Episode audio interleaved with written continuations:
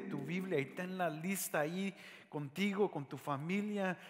Haz una práctica para que cuando podamos regresar juntos, ya tú puedas tener tiempos y prácticas en cómo ayudar a tu familia a tener tiempos devocionales con ellos.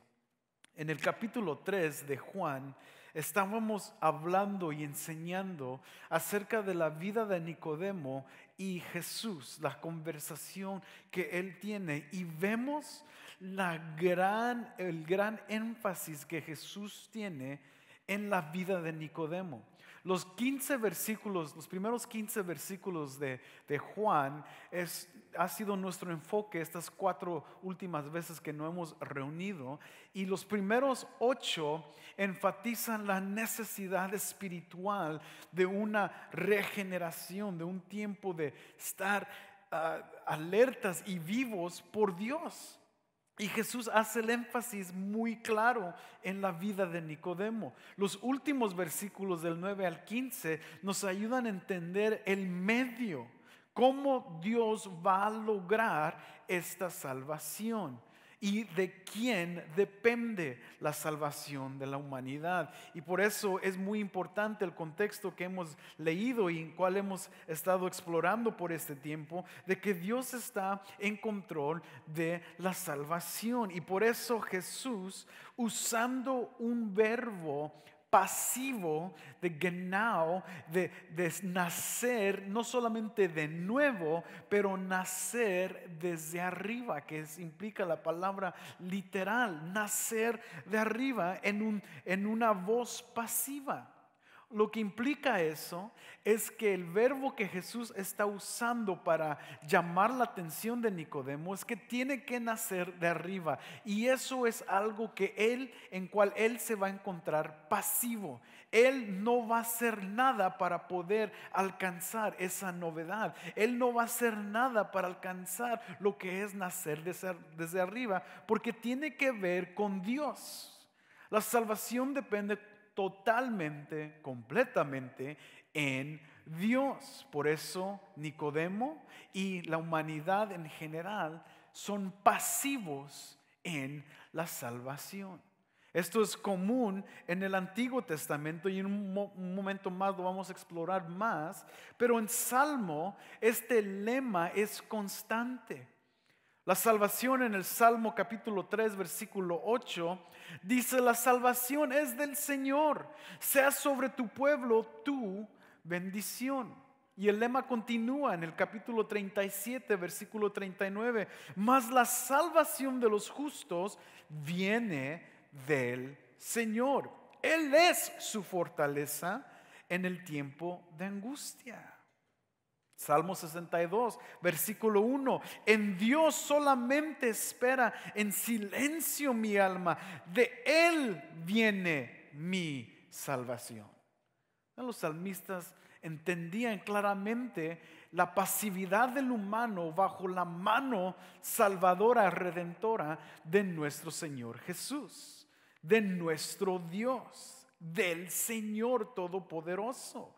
Jonás declara el mismo sentido en el capítulo 2, versículo 9, que la salvación es del Señor.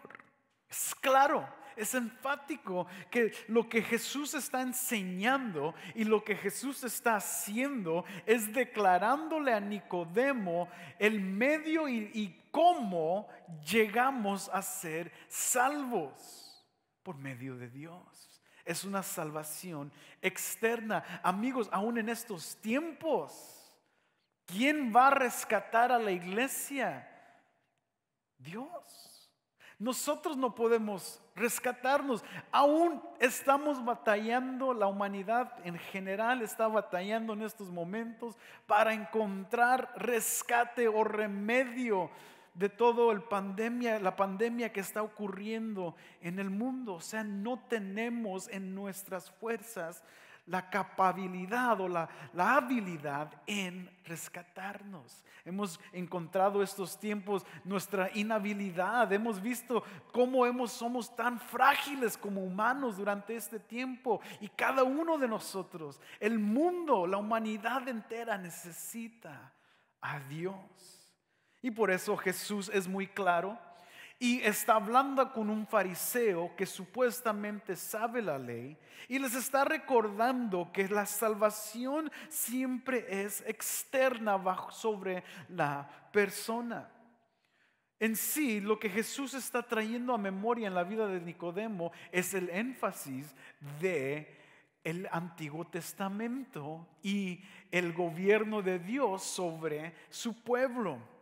En el Antiguo Testamento esto es más evidente y más claro que el tema de la salvación inicia y proviene del plan de Dios, cosa que vemos en la vida de Jesús en el Nuevo Testamento. Dios planifica la salvación de su gente en el Nuevo Testamento y lo hizo desde el inicio. Esto era el plan de Dios. En el Antiguo Testamento vemos en el libro de Deuteronomio la historia de Israel recontada otra vez estamos recordándonos, o lo que está escribiendo Moisés es recordando a Israel de dónde vinieron y quién fue los que los rescató. Y esto es el lema del Antiguo Testamento y el lema del Nuevo Testamento, que al final del día el que va a traer salvación es nuestro Dios. En el Antiguo Testamento la salvación se encontraba en medio de opresión y de oposición y de guerras y de esclavitud y el pueblo reconocía la salvación de Dios por medio de, esas avenidas. En el Nuevo Testamento Dios nos libera de la opresión, pero no de ataques externos físicos solamente sino de la gran deficiencia en nuestra esclavitud al pecado, en ser gobernados por el rey de este mundo. Y esa es la gran salvación en cual tú y yo, y cual Nicodemo tiene que realizar, que no puede venir en sus propias fuerzas, sino de Dios. Abre tu Biblia al Antiguo Testamento y vamos a poner esto un poco en contexto. Vamos a escuchar y leer del mismo Antiguo Testamento el contexto de la salvación de Dios sobre su gente, en elegir, vemos su soberanía en elegir a un pueblo y rescatar a un pueblo. Dios escoge y Dios salva. En Deuteronomio capítulo 4, versículos 35 en adelante, dicen lo siguiente. A ti fue mostrado para que supieras que el Señor, Él es Dios, ningún otro hay fuera de Él. Desde los cielos hizo oír su voz para disciplinarte y sobre la tierra hizo, su, ver su gran fuego y oíste sus palabras en medio del fuego. Porque Él amó a tus padres, por eso escogió a su descendencia después de ellos. Personalmente te sacó de Egipto con su gran poder expulsando delante de ti naciones más grandes y más poderosas que tú, para hacerte entrar a darte la tierra de ellos por heredad, como sucede hoy. Por tanto, reconoce hoy y reflexiona en tu corazón que el Señor es Dios arriba en los cielos y abajo en la tierra. No hay otro. La salvación viene por medio de Él. La historia es, otra vez contada para que el pueblo de Israel reconozca que Dios hizo esto por medio de su amor a los padres de Israel. Sin embargo, por su mano y por su fuerza. Deuteronomio 7. Voltea tu, tu, Biblia unas páginas más y en Deuteronomio capítulo 7 Dios repite lo mismo y Moisés hace esto enfático en el Antiguo Testamento, que la salvación que viene por medio de Dios es externa hacia la gente y que no tienen nada ellos en cual merecer esta salvación. Versículo 6, si empezamos en versículo 6, dice, porque tú eres pueblo santo para, para el Señor tu Dios El Señor tu Dios te ha escogido para ser pueblo suyo de entre todos los pueblos que están sobre la faz de la tierra. Ahí vemos la soberanía y la elección de Dios en escoger a un pueblo para Él. ¿Por qué los escogió? Versículo 7. El Señor no puso su amor en vosotros, ni os escogió por ser vosotros más numerosos que otro pueblo, pues erais el más pequeño de todos los pueblos mas porque el Señor os amó y guardó el juramento que hizo a vuestros padres, el Señor os sacó con mano fuerte y os redimió de casa de servidumbre, de la mano de Faraón, rey de Egipto. Esto es lo que Dios hizo para un pueblo que no lo merecía, que no, no daba, no era algo de valor para Dios. Sin embargo, Él los escoge y les da esa posición de ser heredad, de tener una heredad en Dios y de ser su más valiosa posición. Esto viene externamente. Es salvación externa de Dios hacia un pueblo que es incapaz de rescatarse. Son esclavos, son pequeños, no tienen la capacidad o el, poder para rescatarse. Y este es el lema del Antiguo Testamento. Y esto es lo que los, los escritores del Antiguo Testamento declaran. ¿Acaso Dios puede salvar? Sí. ¿Acaso Dios salva? Sí. Dios tiene en su voluntad salvarnos. Es la pregunta en cual algunos de los escritores batallan. Porque en proceso la gente estaba dudando de Dios por su salvación durante muchos tiempos de aflicción. Pero así como Dios aflige, Dios salva y rescata y trae paz a su gente. Si sigues adelante en el Antiguo Testamento, en Primera de Crónicas, capítulo 16, vemos un cántico de, David, un salmo de David que se eleva en reconocimiento de una salvación externa. Capítulo 16, versículos 19 en adelante, David dice, cuando eran pocos en número, muy pocos, y forasteros en ella, y, vagaban de nación en nación, de un reino a otro pueblo, de él no permitió que nadie los oprimiera, y por amor a ellos reprendió a reyes, diciendo, no toquéis a mis ungidos, ni hagáis mal a mis profetas. Fíjate lo que dice David, versículo 23.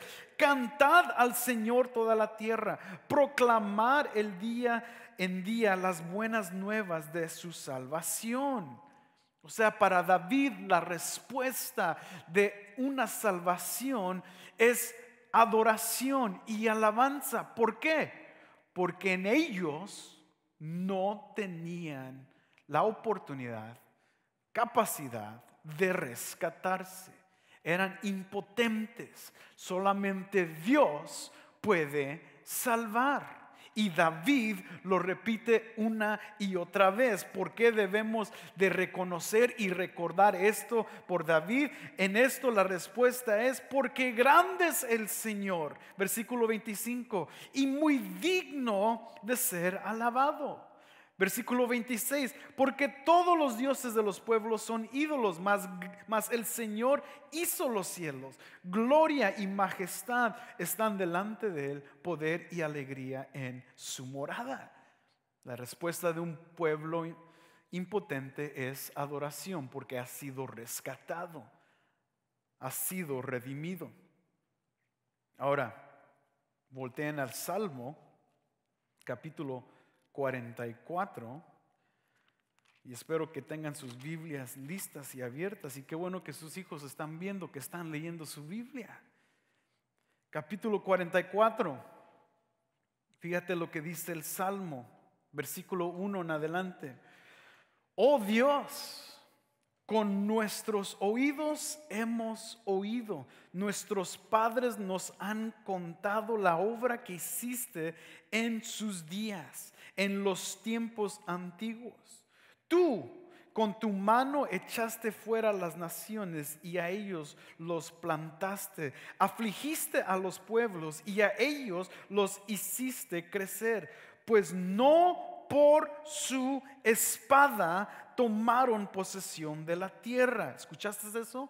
No por su espada tomaron la tierra, ni su brazo los salvó, sino tu diestra y tu brazo y la luz de tu presencia, porque te complaciste en ellos. Otra vez, el lema del Antiguo Testamento es salvación hacia un pueblo escogido por Dios, no porque lo merecía, sino por su gran amor y bondad y promesa al pacto, que Él rescata a un pueblo incapaz de salvarse para darse a Él honra y gloria amor hacia el pueblo para recobrar la honra a Él. Por eso el salmista es claro, no con sus brazos. Imagínate la comparación en el, cuando las personas eh, en el hebreo escriben, es, es una imagen poética de, de ver el brazo fuerte del hombre y el brazo fuerte de Dios. Ahora, si haces esa comparación visual, sería para reírnos.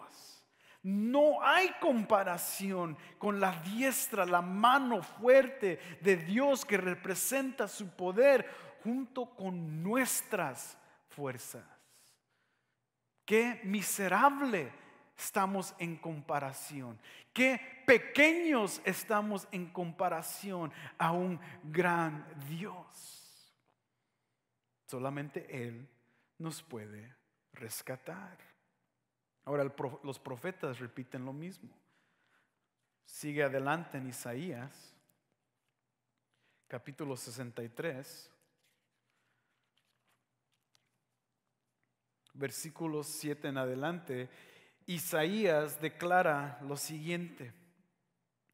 Las misericordias del Señor recordaré las alabanzas del Señor conforme a todo lo que nos ha otorgado el Señor y la gran bondad hacia la casa de Israel, que les ha otorgado conforme a su compasión y conforme a la multitud de sus misericordias. Porque Él dijo, ciertamente, ellos son mi pueblo, hijos que no engañarán, y Él fue su Salvador. En todas sus angustias, Él fue afligido y el ángel de su presencia los salvó. En su amor y en su compasión los redimió, los levantó y los sostuvo todos los días de anteaño. Esto es Dios recordando el pasado a través del profeta y señalándonos al futuro, en cual el Dios que los redimió en Israel será el mismo Dios que va a recibir la aflicción de su pueblo, va a ser afligido como nuestro Señor Jesús, y eso va a resultar en la redención y la salvación de su pueblo. Y por ahí, y después de eso, nosotros podemos llamarle a Él nuestro Salvador y nuestro Redentor. Es lo que el profeta señala y recuerda a través de las grandes misericordias del Señor. Esto es evidente, este amor es ferviente y es constante y no se detiene. Él escoge a su pueblo y Él rescata a su pueblo, aun cuando su pueblo le es infiel y le falla. Él sigue sobre de ellos, Él sigue guiando y Él sigue rescatando. Y aún eso se traduce en tiempos de mismo aflicción hacia la misma gente que Él escoge. Esto es evidente en Ezequiel, voltea un poquito más hacia el profeta Ezequiel, capítulo 36, versículos 17 en adelante, dice, Hijo de hombre, cuando la casa de Israel habitaba en su propia tierra, ellos mismos la contaminaron con su conducta y con sus obras. Como la impureza de una mujer en su menstruación fue su conducta delante de mí. Por tanto, fíjate lo que Dios hace, derramaré mi furor sobre ellos por la sangre que habían derramado sobre la tierra y por haberla contaminado con sus ídolos. Los esparcí entre las naciones y fueron desparcidos por todas las tierras, conforme a sus caminos y sus obras los juzgué.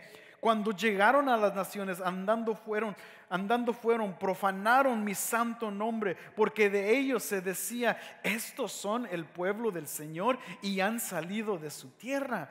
Pero yo he tenido compasión, fíjate la palabra de Dios, yo he tenido compasión de mi santo nombre que la casa de Israel había profanado entre las naciones andando, andando fueron. Por tanto, versículo 22 di a la casa de Israel, así dice el Señor Dios, no es por vosotros, casa de Israel, que voy a actuar, sino por quién, por mí santo nombre que habéis profanado entre las naciones andando fuistes. Vindicaré la santidad de mi gran nombre profanando entre las naciones, el cual vosotros habéis profanado en medio de ellas. Entonces las naciones sabrán que yo soy el Señor, declara el Señor Dios, cuando demuestre mi santidad entre vosotros a la vista de ellas. Dios rescata aquellas personas que se han desviado de los caminos de Dios y Dios los rescata por amor a su santo nombre. La prerrogativa descansa en Dios. Dios nos rescata porque es fiel hacia su pacto y Él quiere traer honra a su nombre. Por eso los reformadores del siglo XVI gritaban, soli deo gloria, es solamente la gloria para nuestro Dios. Él nos rescata para darse a Él honra y gloria. Un pueblo que no puede, pueblo que es incapaz y un pueblo que necesita la salvación. Y eso es donde Nicodemo es enfrentado. ¿Hay necesidad de salvación? Nicodemo es un estudioso en la ley de Dios. Estos profetas es muy probable que él se los tenía memorizados, lo, han lo ha estudiado toda su vida. El Pentateuco lo ha estudiado toda su vida, lo tiene memorizado. Esto es lo que el Antiguo Testamento le declara. Es lo que sus padres decían. Es lo que su Dios Yahweh le demostraba. Que la salvación es externa. Salvación va a venir por medio de Dios. Ezequiel mismo dice en ese mismo capítulo 36 que va a ser interna en el corazón. Y sin embargo, Nicodemo responde en Juan capítulo 3, versículo 9, ahora sí regresa Juan, capítulo 3, versículo 9, la respuesta a todo esto de Nicodemo es, ¿cómo puede ser esto?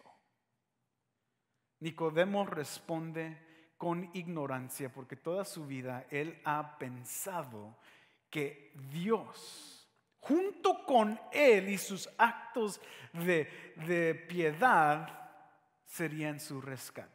Que Dios iba a construir un ejército en esta tierra e iba a ser un ejército físico para derribar y traer libertad de los romanos. Qué mente tan pequeña la de Nicodemo, porque lo que Dios quería hacer por medio de Jesús era establecer un reino eterno un reino para siempre y un reino que no es de este mundo.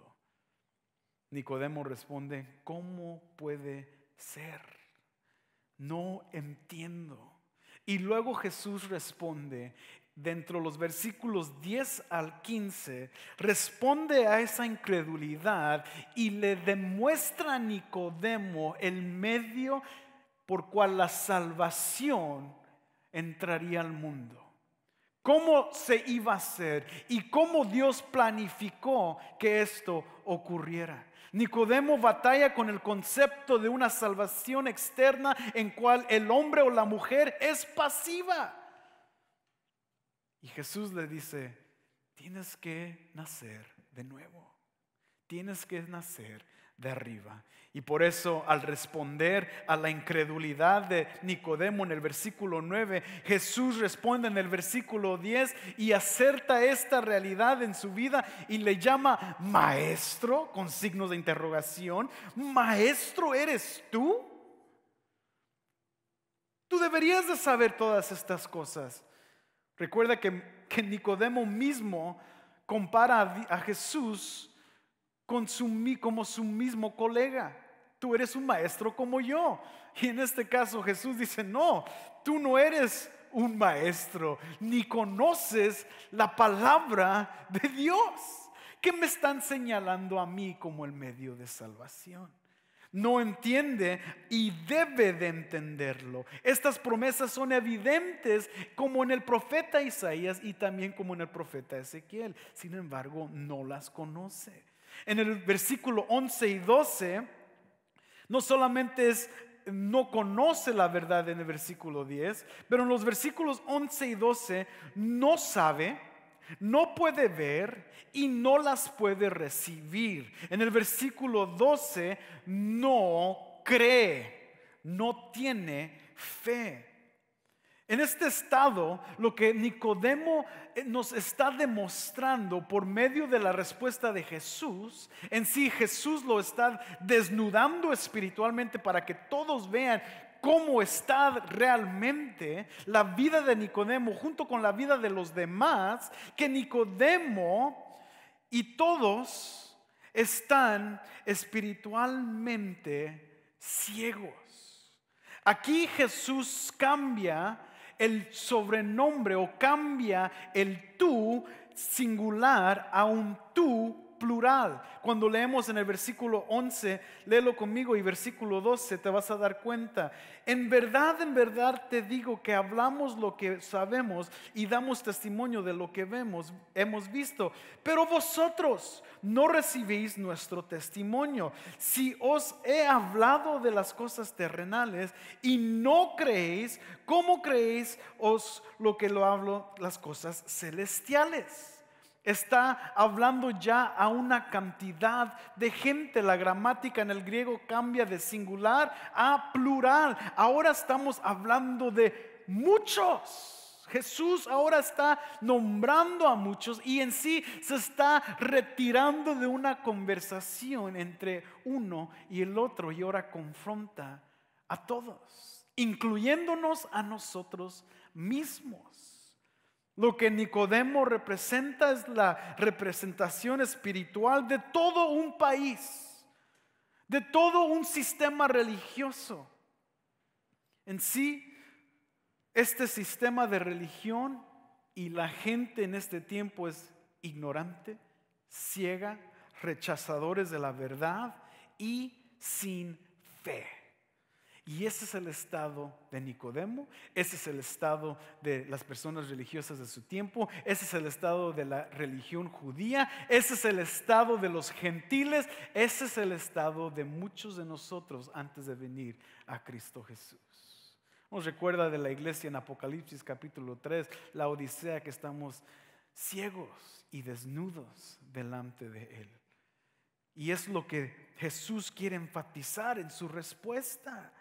Esto debería ser claro para Nicodemo, pero aún no lo puede entender porque está ciego e ignorante de, esta realidad.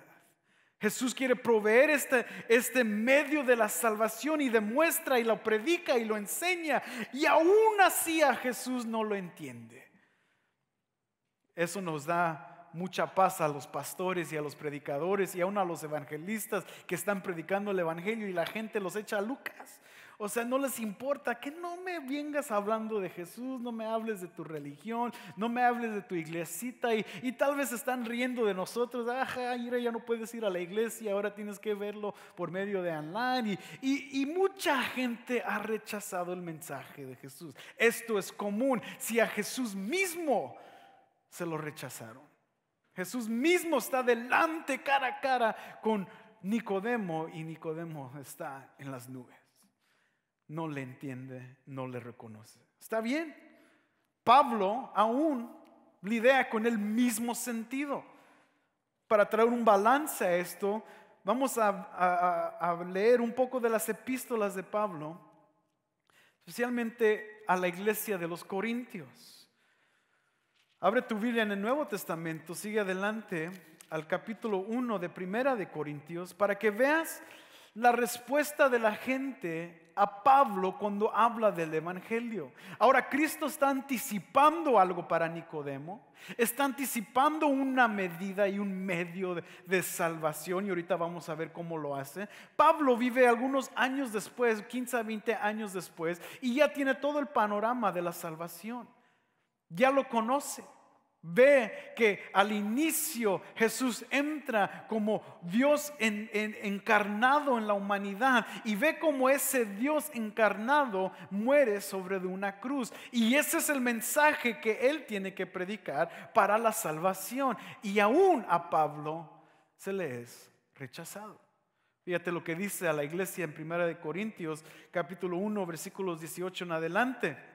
Pablo dice, porque la palabra de la cruz es necedad para los que se pierden, pero para nosotros los salvos es poder de Dios. Porque está escrito, destruiré la sabiduría de los sabios y el entendimiento de los inteligentes desacharé. ¿Dónde está el sabio? ¿Dónde el escriba? ¿Dónde el polemista de, este siglo? ¿No ha hecho Dios que la sabiduría de este mundo sea necedad?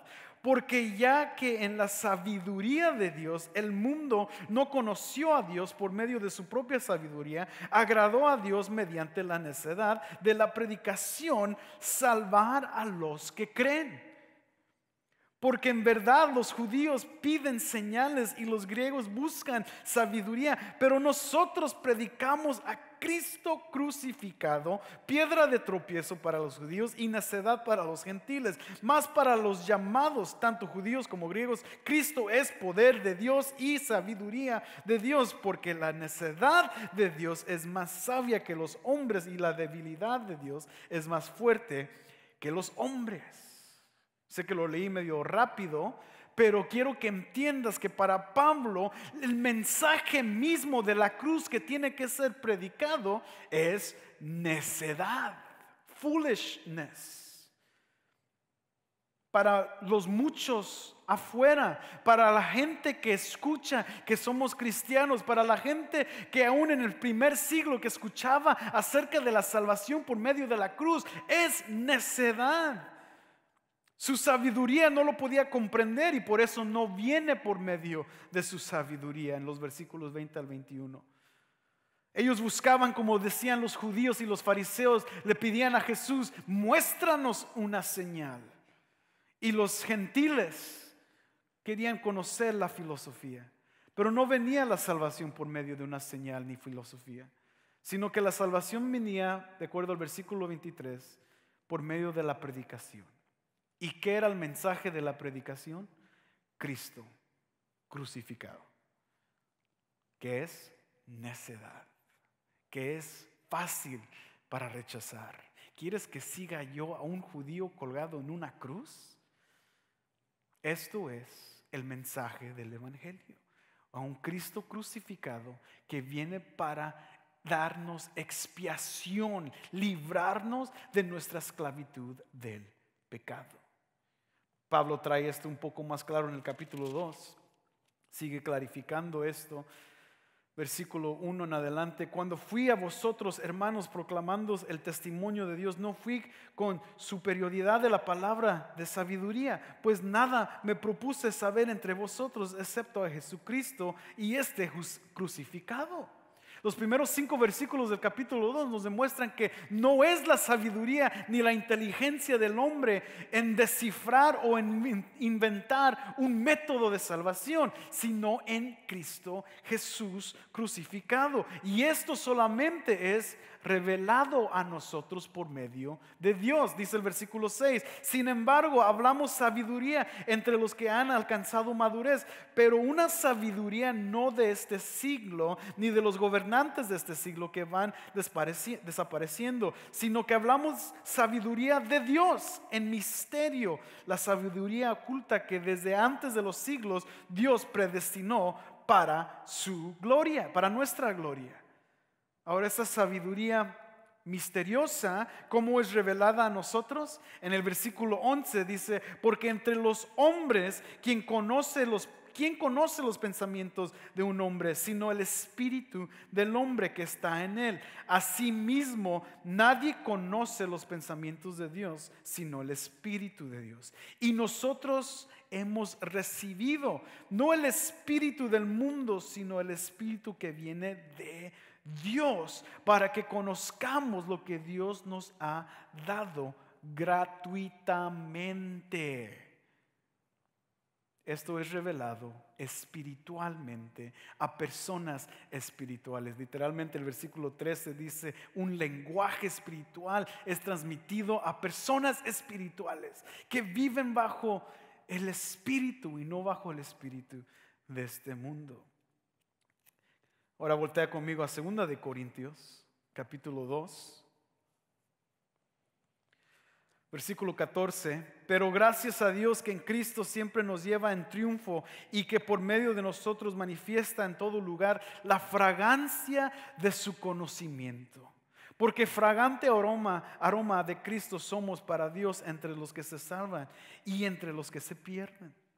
Para unos olor de muerte, para muerte y para otros olor de vida para vida. Y para estas cosas, ¿quién está capacitado? ¿Escuchaste? Aroma somos de vida o de muerte.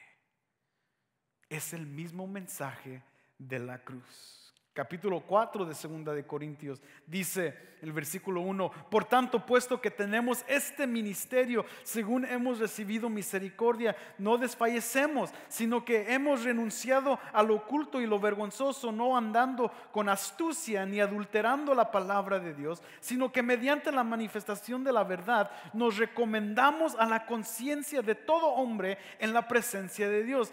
Y si todavía nuestro evangelio está velado, para los que se pierden está velado, en los cuales el Dios de este mundo ha cegado el entendimiento de los incrédulos para que no vean el resplandor del Evangelio, de la gloria de Cristo que es la imagen de Dios. Porque no nos predicamos a nosotros mismos, sino a Cristo Jesús como Señor y a nosotros como siervos vuestros por amor de Jesús. ¿Escuchaste? Este mensaje está velado para aquellos que han sido velados por el Dios de este mundo. Pero para otros es poder de Dios. Para otros es el mensaje de salvación. Y esto, amigos, es lo que Jesús hace. Por eso tú no lo ves a Jesús pidiéndole y pidiendo y rogando con la vida de Nicodemo cuando él menciona, más bien Jesús le clarifica a Nicodemo que estaba en ignorancia y que debería de saber las escrituras. El versículo 13, si regresamos a Juan capítulo 3, versículo 13 nos demuestra esta imagen de ascender y de descender en la manera de que este mensaje no viene por medio del hombre ni invento de hombre, sino por medio del que estaba ya sentado en el trono y que sigue sentado en el trono, que es Cristo Jesús. Él es el que asciende y desciende. Él es el que trae la provisión de este mensaje. Pablo repite Proverbios capítulo 4, lo acabamos de leer. ¿Dónde está este hombre sabio? ¿Dónde está el que creó los cielos y la tierra? ¿Dónde? No viene y no es proveído por la sabiduría ni la inteligencia del hombre. No es el orgullo del hombre que, que, que hace un plan para la salvación. Viene por medio de Cristo Jesús y Él nos lo ha revelado a cada uno de nosotros. Los versículos 14 y 15 finaliza Jesús en preparación al versículo más famoso de todo el mundo cristiano, Juan 3:16. Jesús lo prepara usando todo este conocimiento e implicación. En el versículo 14 y 15 nos demuestra a Jesús el medio de la salvación. Lo que escuchamos en, eh, en, el primer capítulo cuando Juan menciona, aquí está el Cordero de Dios. Esto es lo que Jesús demuestra y anticipa la primera de tres veces que Él eh, anticipa este medio de salvación en la cruz. Versículo 14 dice, y como Moisés levantó la serpiente en el desierto, así es necesario que sea levantado el Hijo del Hombre, para que todo aquel que cree tenga en él vida eterna. Por eso leímos Números capítulo 21 hace poco, porque Jesús anticipa en el capítulo 8 y en el capítulo 12 que Él va a ser exaltado, que Él va a ser levantado sobre toda la humanidad. Y cuando los hombres, mujeres y cuando la gente mire a Jesús levantado, va a poder ser salva. Ahora esta mirada no es solamente una mirada de, de de vista externa, es un despertar del corazón. Es lo que el corazón va a despertar. Es lo que el Espíritu Santo va a hacer en el corazón, donde va a quitar el velo para que la gente pueda ver. Ya donde Nicodemo va a poder ver que Jesús es el Mesías, el Dios encarnado. Jesús se revela y dice, voy a colgar, voy a ser levantado, así como cuando la serpiente de bronce fue levantada y trajo salvación, así mismo voy a traer salvación. Esta salvación es la expiación que estaremos celebrando en unas cuantas semanas más, donde Jesús muere, pero también Jesús eh, resucita de entre los muertos. Y es por eso que Juan captura esta esencia con, con el profeta Isaías capítulo 52 versículo 13, que captura la esencia de Jesús ser elevado no en su humillación, sino en su exaltación, en decir que Él va a triunfar y Él va a ser levantado y grandemente exaltado entre todos. Cuando Jesús es elevado en la cruz, va a traer una exaltación porque va a proveer salvación para una humanidad que está muerta en su pecado. Creer en esto, en el versículo 15, es, es lo que Jesús dice, el que me ve, el que cree, tendrá y recibirá vida eterna, porque reconocen que ellos mismos no son capaces de rescatarse. Pero a la misma vez, aquellos que rechazan este mensaje también recibirán vida eterna y dentro de la presencia de Dios, pero bajo su ira, bajo su furor, porque el que cree que Jesús recibe la ira de Dios y apacigua su ira, recibirá esa salvación. Pero el que no lo cree, entonces ellos van a tener que apaciguar la ira de Dios, pero en el infierno. Amigos, la salvación es de Dios. Y si tú no has respondido a ese llamado interno en tu corazón el día de hoy, amigo, tu salvación no está allá afuera. De hecho, ni puedes salir afuera. Tu salvación está en Dios. Corre hacia Él. Iglesia, vamos a orar. Padre, gracias por este tiempo que nos permites de abrir tu palabra con todos los que estamos unidos a esta transmisión en vivo. Pero Padre, nuestro deber y nuestro mayor deleite, así como el mayor deleite en ti, es ver a tus hijos responder a tu llamado. Trae a tus hijos a salvación esta mañana. Y que cada uno de nosotros que ya estamos dentro de la iglesia reconozcamos otra vez que aún en medio de esta circunstancia tú eres nuestra salvación. Y si estamos en esto por los siguientes dos, siguientes dos semanas, si estamos en la misma circunstancia o empeora la situación en los próximos dos, tres meses, si no podemos reunirnos, y perdemos nuestros trabajos, si, si todos ah, empieza a caerse peor en peor, Padre, tú sigues siendo nuestra salvación y tú ya nos has rescatado de la peor circunstancia que es el rescate de nuestros pecados. Dios, un día te veremos. Nuestro descanso no está en esta tierra, está en ti.